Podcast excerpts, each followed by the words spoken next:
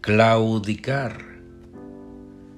El verbo claudicar significa vacilar y perder fuerza frente a un contrario y acabar cediendo ante él. Viene del latín claudicare, cojear, vacilar, decaer, perder fuerza o firmeza.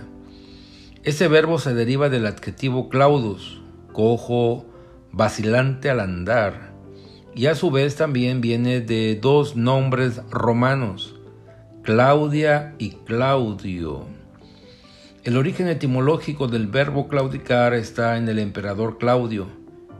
Tan titubeante personaje generó un verbo que recoge sus rasgos más característicos, la cojera.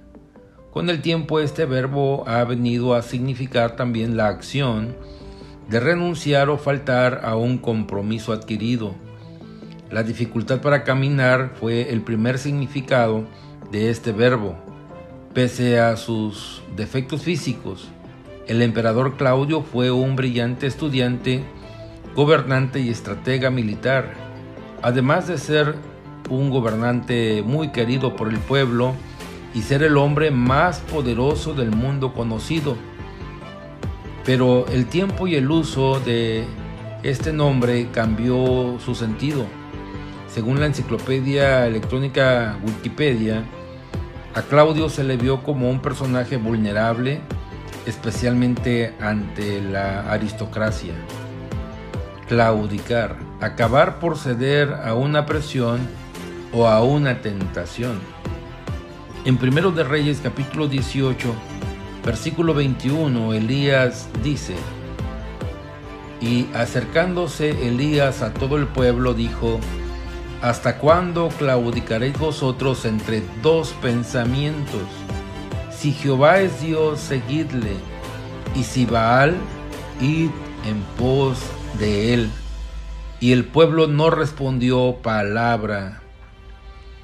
¿Cómo era posible que Israel tuviera que claudicar para dejar a Jehová, el Dios creador, el Dios de Israel, y seguir a un Dios diferente.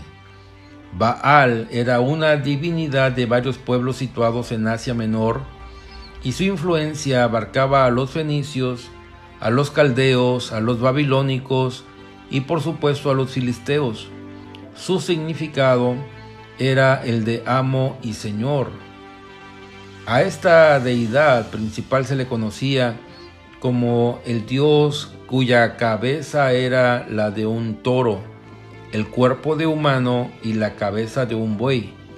A su vez, esto era lo que Israel dejaba a Jehová y seguía a este dios filisteo. ¿Cómo era posible?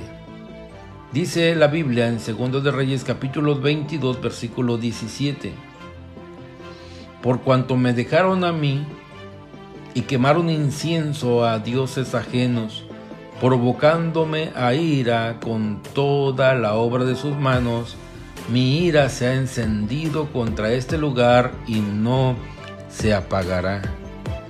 Es posible que en nuestras vidas nuestro carácter y nuestra persona también se vuelva claudicante, vacilante, dudosa, que hoy por emoción hagamos compromiso, que más adelante lo rompamos. La exhortación del profeta Elías viene a bien en ese tiempo. Y acercándose Elías a todo el pueblo dijo, ¿hasta cuándo claudicaréis vosotros entre dos pensamientos? Este año debemos ser firmes y seguir a Dios, al único Dios verdadero, este año hagamos un compromiso y no seamos claudicantes.